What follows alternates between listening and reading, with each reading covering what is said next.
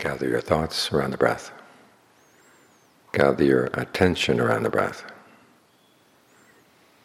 You want to put those two things together because you want to clearly see what you're doing. Our problem is we, we go through life not paying that much attention to what we're doing. We have other ideas, other, other concerns.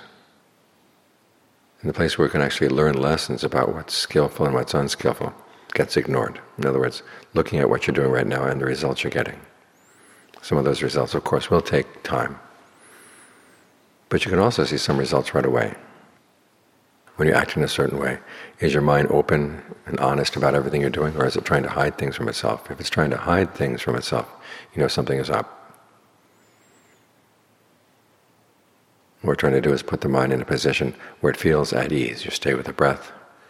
Let the mind be saturated with the breath. Let the breath permeate into the mind, into the body. So you've got this sense of well-being, a sense of belonging here. Then when you develop that sense, then you can look more honestly at some of the areas that the mind likes to pretend that are not there. And you don't feel so threatened by them. If you're already feeling weak and feeling threatened, and you see more things that could be a potential threat, then you just close them off. But if you're at ease, feel at home, feel solidly based right here, then you can be more honest with yourself without a sense of, without a sense of being threatened at all. In fact, you become curious. What are these things that control my mind? When you learn how not to identify with your unskillful habits, and see them as something you want to figure out, something you want to comprehend, something you want to abandon. That's half the battle right there. Our problem is we hold on to all the all our old toys, all our old ways of doing things, all our old messes. It'd be good to clean out the place. Throw away the things that are no longer of any use and that are actually getting in the way of allowing your mind to develop further. So get solidly based right here. See the value of being based right here. When the Buddha talks about the different kinds of fabrication, they all come to play a role in whatever is causing you trouble. But they can also play a role in the solution. You talk to yourself about how your unskillful habits really are unskillful. Then you breathe in a way that's comfortable so you can give more strength to the part of the mind that wants to be skillful. And then you can talk to yourself again, learn how to perceive the situation in new ways. So you're not so attracted to your old ways of doing things, the ones that are unskillful.